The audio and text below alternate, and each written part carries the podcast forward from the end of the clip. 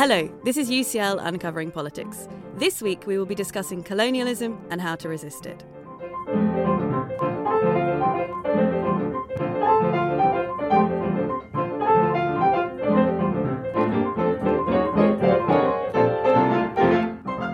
Hello, my name is Emily McTernan, and welcome to UCL Uncovering Politics, the podcast of the School of Public Policy and Department of Political Science at University College London. This week, joining us on the podcast are the organisers of a brilliant event, the UCL Penn State Joint Conference on Resisting Colonialism, which took place last week at UCL. The event ranged from discussions about what we should do about unpaid reparations, how to fix museum collections and the monuments of colonisers, to decolonial approaches to immigration and theories of resistance. So, with me today to talk about some of these important ideas and their own work on the subject are the organisers Dr. Shuk Ying Chan, Assistant Professor in Political Theory in the Department of Political Science here at UCL, whose book in progress examines decolonisation as an unfinished project of global justice, Dr. Desiree Lim, Catherine Shultz Rein, early career professor and assistant professor of philosophy at Penn State, whose monograph Immigration and Social Equality is forthcoming at OUP, and Dr. Chong Ming Lim, assistant professor of philosophy at Nanyang Technological University, whose published work examines, amongst many other topics, uncivil political resistance, including the vandalizing of commemorations. So, a common idea in academic theory and activism, as we start to move towards less unjust institutions, is the idea that we need to decolonize things from university curricula to museum collections. Let's start with unpacking the core ideas here. So, I wonder if the panel could tell our listeners a little bit about how and why colonialism and coloniality are extending here beyond the international phenomenon between countries where one is subjugating another and extracting resources to thinking about what's going on in museums and universities and other institutions. Yeah, thanks. Thanks for having us, Emily. So I, th- I think you're absolutely right that um, you know colonial relations extend beyond you know a group of people going to a different place and taking things for themselves. Um, you know, when we think about colonialism, we have to see that it was supported um, by an entire system right? So, including the state and its apparatus, um, social practices, and a range of attitudes that made everything work and kind of work on time, as it were. Um, I think removing the part where people go to a different place and take things for themselves uh, isn't quite the same as removing the entire system.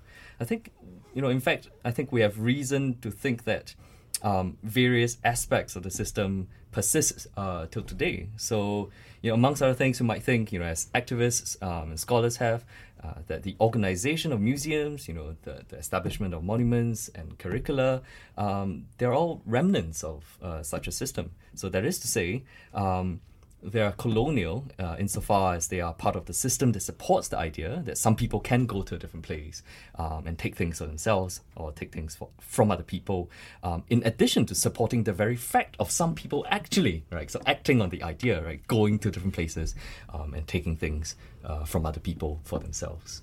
And Desiree, at the event, you gave a fascinating talk that takes that thought about how colonialism spreading beyond those international relations even further to talk about colonial subjectivities. I wondered if you could talk our listeners through about your ideas of colonial habitus and colonial capital. Uh, certainly, and very glad to do that. And thank you for having all of us here. So, um, just to build on what CM said, I, I do think that part of the residue of colonialism can be found in relationships between people and how we relate to each other in the present day. And so, um, in terms of how I think about colonial habitus, um, obviously, with that word, I've borrowed it from um, Pierre uh, Bourdieu. And um, I think of it, or rather, he thinks of it, as knowing the rules of a game um, and knowing how exactly to play the game and how to play it well within a particular field. So when we speak of what the colonial habitus is, it would be the rules of the game within a place that's inherently colonial um, by virtue of its history. And, and of course, the rules of the game keep changing. You might think that 200 years ago, um, when a territory was still occupied, um, the rules of the game would be something involving subservience to your colonial master or something like that. But of course, things are very different, and loads of countries have achieved full independence since then. But I want to argue that people can still think in this colonial way um, and still play by the rules of a game that was the product of um, that very long history. That's really shaped what we value and the things we set as our goals and hierarchies within that society. And part of your account was this idea as well of the, the colonial capital, that there's something about the advantages you get from playing the game, even as a member of a formerly colonized nation. Exactly. So, um, Bourdieu sees field as uh, essentially a site of competition where people are trying to constantly beat each other at the game, and there are various kinds of capital that you could use to do that. And so, uh, one form of colonial capital I can think of is cultural capital, um, and that was the focus of my talk.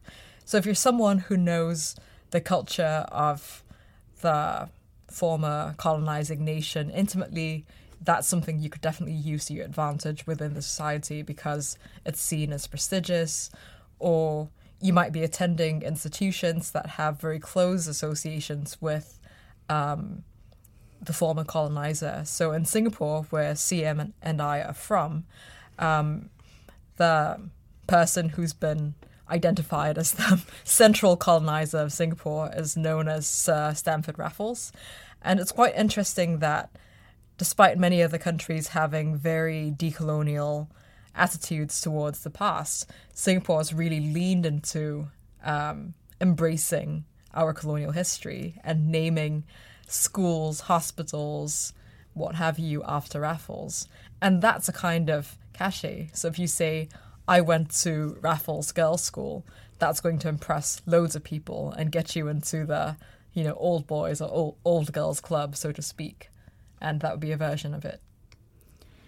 And so colonialism so widespread, it's having all of these impacts. What does decolonizing mean? How are we to go about this?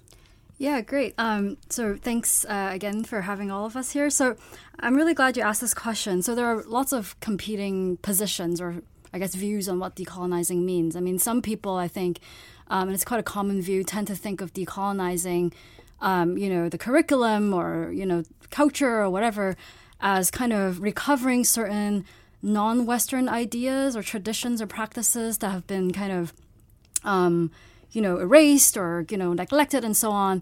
Um, I tend to kind of uh, think of it differently. So in my uh, book, in my uh, work in progress, um, I sort of um, follow Adom Getachew work in thinking about decolonization as a pursuit of equality. So um, this builds on nicely on what Desiree was saying about how colonialism is a sort of like a, a matter, uh, sort of like um, uh, a particular way uh, of like people relating to each other is like an institutionalized way of um, relating to each other that enables domination and exploitation. Um, and so, if we understand colonialism in that sense, in the sense of like a set of racialized hierarchies of domination and, and exploitation, then decolonizing, I think, means um, you know, sort of like a transformation of those relations to relations of equality. And what that means for me is at least um, sort of recovering equal agency. So it's less about recovering sort of specific kinds of ideas, but more about empowering groups that are historically oppressed to. Um, engage in cultural production and engage in economic production or economic self-determination um, and so on and so forth regardless of whether you know those folks end up drawing on you know so-called Western on, or non-Western ideas. Um, so it's more for me. It's more about sort of centering, um, up, like sort of marginalized or or if you want to use like a technical term like subaltern agency. Let's get this applied to a couple of concrete cases. So let's start with the British Museum. So this is one of the topics at the conference was what do we do about the British Museum? We're just around the corner from it as we're recording here. It's filled with things taken from other countries. So what does decolonising the British Museum look like? How does that relate to your ideas of equality there? Yeah, thanks. I mean, so the museum is something that I think is I'm still trying to think through. But um, at the conference, um, so Professor Linda Alcoff gave a really fascinating paper, and I think one of the suggestions that she made there was was for sort of collaborations um, between the British Museum and sort of you know the the peoples from which the these objects and artifacts were taken. Um, and so it's I guess my understanding of her argument is, is that you know, it's only through kind of bringing in the agency of of these groups, then we can sort of further the project of the museum, which I guess you know, um, you know, their self-defined mission is to kind of further human understanding, discover you know new kinds of knowledge, and so on.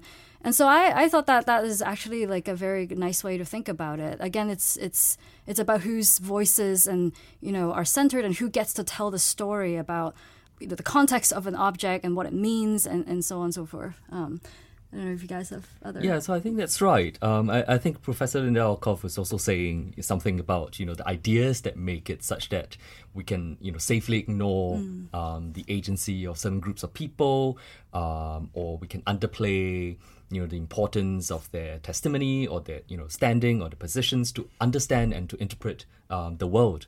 Uh, so I think part of you know wanting to enable uh, the agencies uh, of the subaltern is also to kind of do something or try to do something to dismantle some of these ideas, right? Mm. To kind of make it such that uh, we don't buy into some kind of vague or crude idea um, that we can know things uh, about the world or about certain kinds of artifacts from very different places without, I think, also at the same time uh, being embedded in a place where you know these artifacts have a certain life of their own. Yeah. Let's turn from the case of museums to thinking about immigration, another key theme of the conference, and what decolonizing immigration might look like. So, Desiree, I wonder if you could speak to this because I know that your forthcoming book on immigration and social equality has uh, a part that's going to consider skill selective immigration and colonialism. I wondered if you could talk us through a bit about what's wrong with this kind of migration policy, where states are only letting those with particular skill sets that they need in. Yeah, so I'll begin with talking about my book, and then I'll I'll try to get my best to connect that to um, the themes of today's podcast. So the the core argument in the book um, is that it's a kind of wrongful discrimination to prefer highly skilled migrants over low skilled or so called unskilled migrants. And you might think that at the most fundamental level, um, the real problem is not the immigration policy in itself, but really how we organize and how we think about skills. Um, because there are loads of things that might be officially classified as low skill when in fact they do involve an enormous amount of skill, um, caregiving work being one of them. And of course, there's a highly intersectional element to that as well, right? It's not just that the job is considered low skilled and is performed disproportionately by, say, women of color from the global south, but it's perhaps considered low skilled because it's performed by low skilled women from the global south. Mm. Um, so I, I, think we have to begin by really rethinking um, how we categorize jobs. Um, I don't have any inherent objection to um, countries choosing migrants on the basis of jobs that are, are scarce within the country. So, the example I give in the book is if there's a massive drought and there aren't really any drought specialists to mitigate the drought, then surely one can prioritize um, drought management specialists from other countries. And we saw this during the pandemic with medical workers um, for some countries. So, that's definitely not um, the argument I want to make that countries can't be selective at all. But I do think that there's a very strong rhetorical tendency on the part of politicians to say things like, we want the best and the brightest. We want the the most meritorious people in the world to come and com- and help our country compete in this race for global talent. Mm. Um, and it's it's quite important to note that while it's relatively easy, I think, for highly skilled migrants, um, including people like me, to take up residence in various countries all over the world, and especially in the global north, um, that's accompanied by it being harder and harder for low skilled migrants to enter, even though the work they perform is no less essential. So that's basically the essence of the book and the issue that I'm trying to draw people's attention to. Because it's, it's quite surprising that loads of philosophers have explicitly condemned racist immigration policies that select people on the basis of race. Um, in theory, it, it, could be completely wrong as well to, to um, prioritize people on the basis of religion or culture.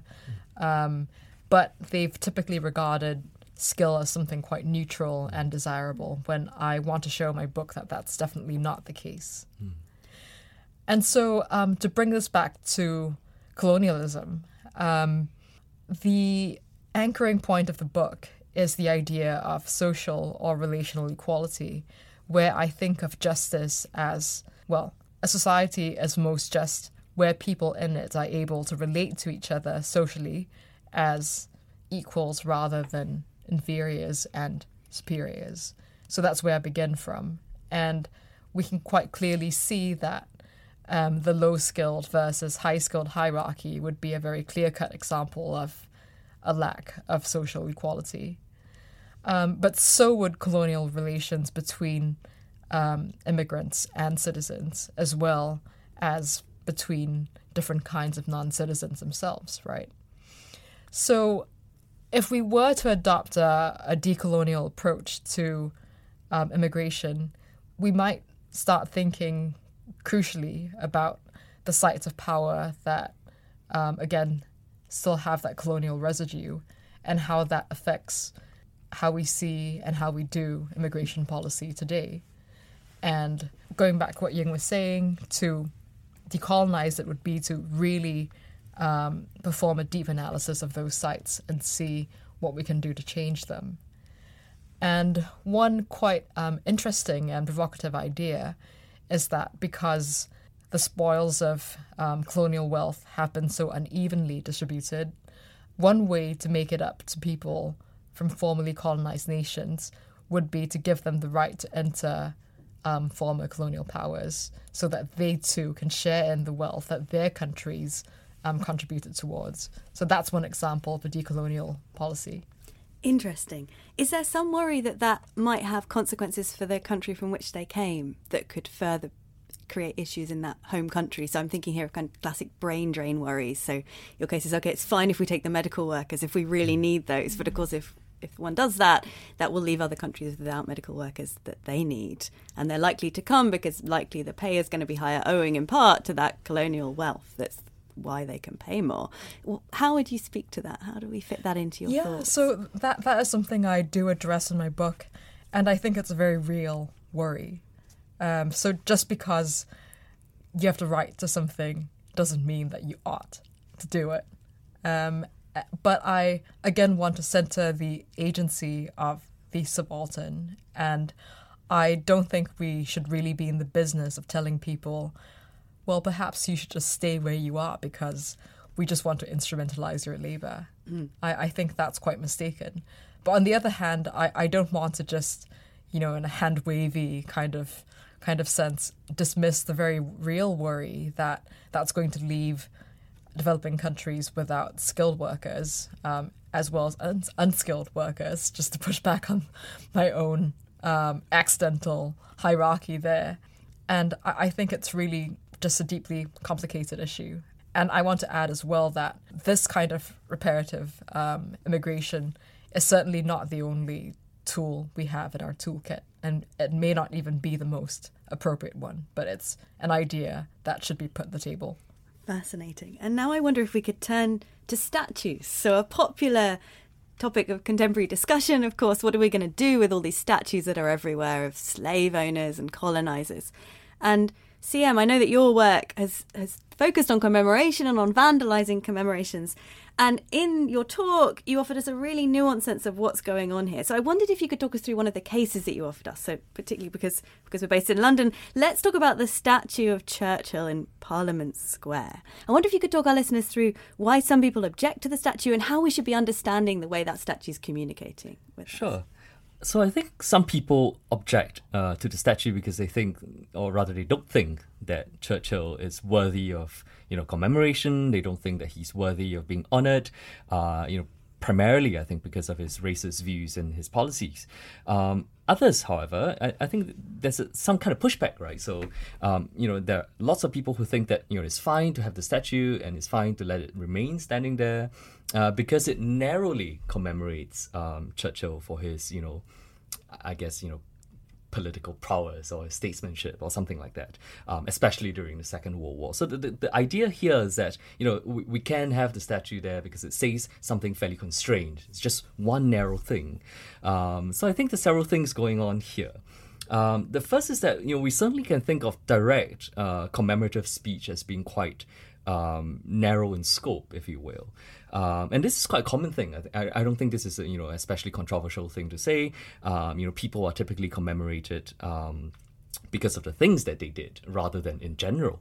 Uh, so in that sense, I think it's plausible to think that the uh, the direct speech of the statue is fairly scope restricted. Uh, it says only that you know Churchill is worthy of commemoration because of his statesmanship. So I think you know, we can concede that point.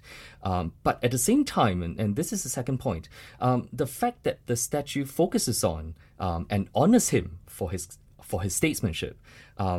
When there are a whole bunch of other things that he said or that he did, um, I think that is the thing that's problematic. Um, so, so to be clear, it isn't that therefore he isn't worthy of commemoration in the narrow sense, but that commemorating him in that narrow sense um, suggests that the things that he did and he said you know, needn't or shouldn't take our attention away from his great statesmanship.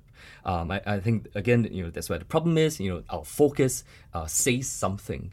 Uh, specifically, I think it's you know, there's something problematic about choosing to focus um, on his statesmanship in a narrow sense when he was also, I think, you know, involved in fairly severe and serious injustice.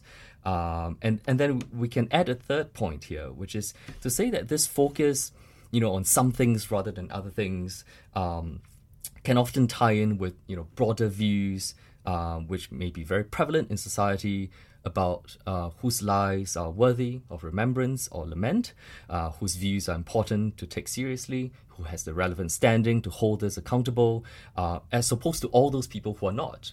Um, so, in sum, then, I think we have good reason uh, to regard the commemoration, you know, of Churchill in particular and other similar statues in in general uh, as problematic, even if on the surface uh, their direct speech is, you know, scope restricted. So, what do we do? How do we resist these statues? I know in your earlier work you've recommended vandalizing these statues, but I, I think your views have shifted a little bit. Maybe there's a range of things we do. Is that right? Sure. Yeah. So I, I, I think that you know we we resist these statues and their speech in the same ways that we resist um, various unjust aspects of our world, uh, you know, including unjust speech. Um, so now I think that depending on the context, um, there can be a lot of variance in in terms of what's the best approach. Um, so in, in earlier work, I, I suggest that you know vandalism can be a good way of satisfying the demands of those who fight to remove statues because of their bad speech, um, and those who seek to preserve those statues for the sake of remembering and learning from history. Uh, again, so long as you know those acts of vandalism uh, satisfy certain important political constraints. Um, so the, the, argument there went, you know, if they satisfy these constraints, um, vandalism can allow us to respond to the bad speech of you know certain kinds of commemorations uh, without removing the possibility of remembering and learning from the past. Um, I think, in fact, we have reason to think that vandalism may even augment our remembrance of and learning from the past. Uh, now, you know, I want to spend less time, I think, harping on vandalism. I, I think I, I still think it can be a really good uh, response in a whole range of contexts. Uh, but you know, attending to the variety of ways in which commemorative speech can go wrong, um, I think we should you know be more happy to accept that you know maybe other responses can work. So maybe moving them to museums in some cases could work. Um, throwing them into the river in some cases could work. Um, so yeah, I want to kind of keep things open now. That's fascinating, that observation that we're not then interfering with the, the knowledge of the history, because it's certainly true that I know far more about many of these statues now and who they're of than I did before all the contestations and vandalisms of these statues happened. So that's a really fascinating point to bring to light. Thank you. I wonder if we could link that back to the discussion of the Raffles case in Singapore, the thought that this is a kind of name that's appeared everywhere. Is your view that one of the ways we might start slowly, slowly to deal with the huge mess that is the colonial habitus and cultural capital in those contexts, to take the name off? Or do we keep the name for historical reasons? What do you reckon, Desiree?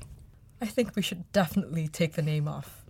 Um, it's quite unlike a statue um, in a sense because a statue's just well, as CM's work has very nicely pointed out, a statue is, or, or a monument really, is an object that says something, right? It tells you something about the person, even the way that the person is standing, um, his stance in the in the statue, and it's quite funny because I believe all the Raffles statues in Singapore have a particular stance where he's got a foot in front of himself and he looks like really, really proud of his achievements.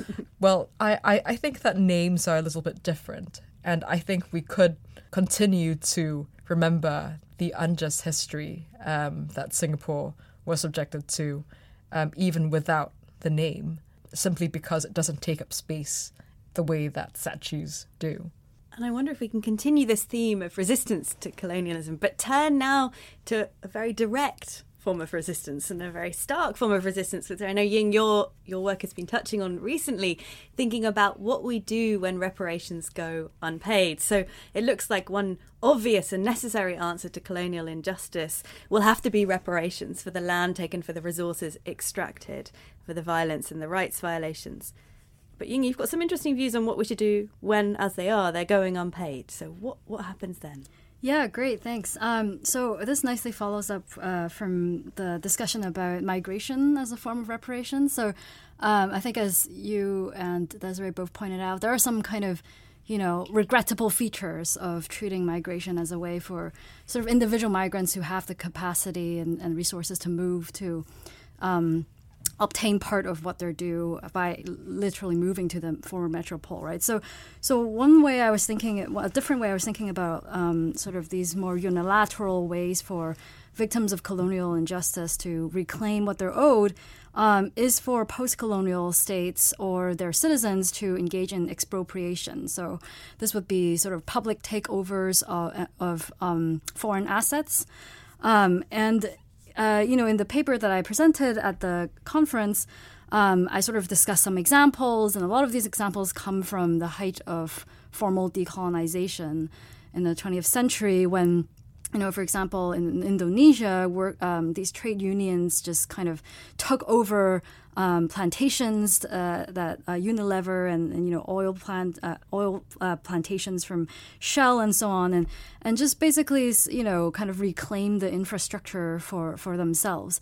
Um, and you know there are other obvious examples like Egypt um, nationalizing the Suez Canal, um, and so these kinds of expropriations have become less frequent and less common today because there's now a very kind of um, you know a, a, very sophisticated body of international law that's meant to kind of um, constrain the use of expropriation precisely because you know global north sort of international lawyers and countries and so on were uh, you know, like they push back against uh, this wave of nationalization uh, quite quite strongly. But there are still like indirect ways that states can engage in expropriation and have. So things like um, confiscatory taxations of profits, things like transferring IP rights, and so on.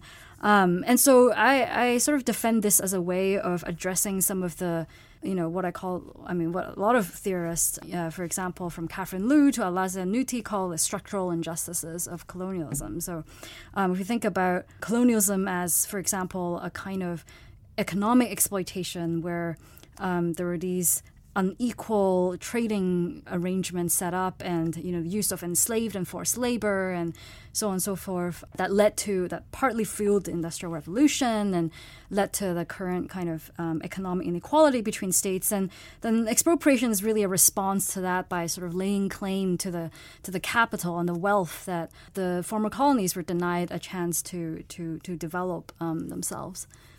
So that seems very clear in the case of things like the Suez Canal and nationalising that, because mm-hmm. that really is a seizing back of these resources. Yeah. The the case of IP law you mentioned there looks interesting in this context. Mm-hmm. So IP law, I think that's a kind of interna- intellectual property law. So things like drug patents. Is that what we're talking mm-hmm. about? So com- countries making off-brand versions of of the branded one.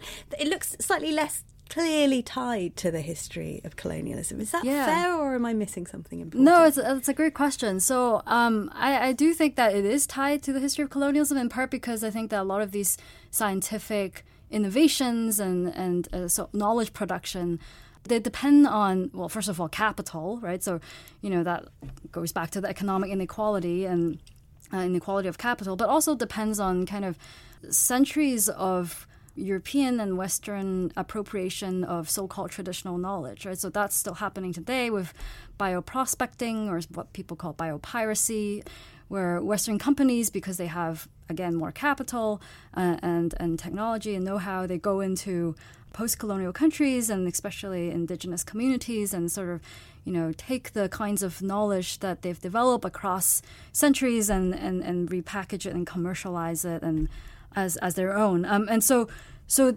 that's the I think you know expropriation is also kind of a response to that could also be a kind of response to that by saying look you know there's such an unequal infrastructure of knowledge production and scientific um, uh, discovery in, in the world, and in part because of these this, this history of colonial exploitation. So you know, by you know issuing compulsory licenses, um, you know what the what the post-colonial state is really doing is to kind of lay claim to the products of, of that. I mean, there's like you know disagreement amongst international lawyers whether compulsory licensing counts as expropriation, but it is something that's protected in most investment treaties, and therefore, you know, is something that's kind of normally off limits um, unless for very, very sort of specific, narrow cases. So, as I hope our conversation so far has revealed, there are so many interesting and important issues coming out of this conference and the work that you're all doing around colonialism and resistance. I wonder if we could take a moment to reflect on the position of this work within political philosophy. Mm. So, I don't quite know how to phrase this question. The first way I wanted to phrase this question was something like Do you think there are particular social and political shifts that have led to this sudden uh, resurgence and resurgence of interest in? Colonialism and resistance to colonialism. But the other way I thought about framing this was just to say, why have philosophers been so late to get to grips with colonialism? So um, I'll maybe answer the latter question. Mm. Um, I should add that I do think decolonial philosophy has been happening for a very, very long time. And um, from a, a, more personal point of view, it was my taking up a position at Penn State that really exposed me to the work of Enrique uh, Dussel, Anibal Quijano, Gloria Anzaldúa, pe- Frantz Fanon, people like that. And me realizing that there are people who have been working on this for many, many years, just that we consider them to be continental philosophers. Absolutely. Um, Thank you so much for that correction. That's absolutely right. I should yeah. have said this very narrow form of Anglo American style of analytic philosophy has, I think it's fair to say, been very hesitant to include those in the canon and, and to properly get going with these issues. Yep. Yeah, so I, I think it was through exposure to these the- theorists that I realized that I'd really been missing out on a lot. And I think there's plenty of room to really marry analytic methods of um, pursuing philosophy, which I'm still very, very inclined towards, but also drawing on insights from these theorists, but at the same time being very careful to read them properly, take the time to interpret them and not just cherry pick and you know have them speak for you because I think that would be quite ironically a kind of expropriation. mm. And CM, I heard you wanted to come in on this. Yeah, I, I, it was much of the same thing that Desiree um, was saying. I, I, think, but I, I mean, I don't want to belabor the point, but I want to add that I guess th- there are two ways of seeing this. One is that analytic philosophy is the problem uh, that we need to solve. Um, the other is that analytic philosophers are the problem, and I want to say that maybe it's the latter more than more than more so the latter than the former.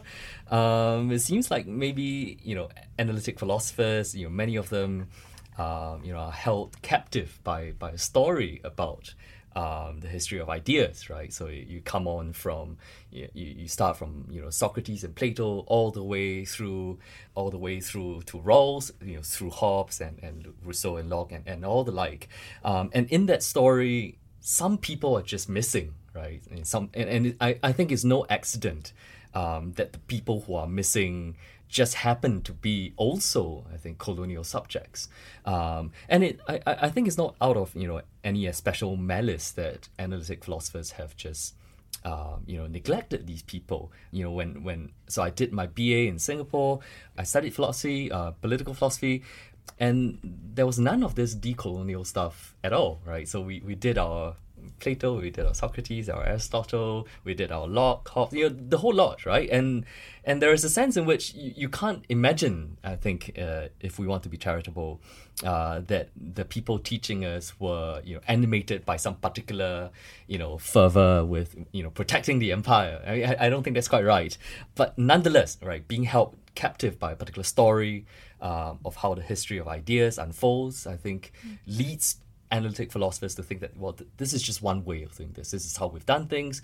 I need to do things this this way. And also i want to add you know by way of you know excusing myself and others like myself is to say that there are, there are very real pressures to to write in certain ways uh, to publish in certain journals uh, in order to be you know recognizably categorized right? So and, and you need that because there are all these pressures uh, to find work, to keep work, and, and, and so on, right? So I think these these are uh, you know the, the, the question of why philosophers have been so late uh, to get grip you know get to grips with with with this problem is itself I think part of the problem uh, that we're trying to deal with. Yeah. Absolutely. The colonialism of philosophy is very apparent. And thank you for your answers there. And I thank you for your active resistance of holding such a wonderful and interesting conference at UCL um, to talk about all of the ways in which colonialism is influencing our public lives and our private subjectivities and what we might start to do to resist it. So thank you all for joining me today. I really appreciate it. And I hope our listeners do too. Next week, we will be discussing the state of US politics with doctors Julie Norman and Thomas Gift. Remember to make sure that you don't miss out on that or other future episodes of UCL Uncovering Politics. All you need to do is subscribe. You can do so on Apple, Google Podcasts, or whatever podcast provider you use. And while you're there, we'd love it if you could take a moment of time to rate or review us. I'm Emily McTernan. This episode was produced by Eleanor Kingwell Banham and researched by Alice Hart. Our theme music is written and performed by John Mann. This has been UCL Uncovering Politics. Thank you for listening.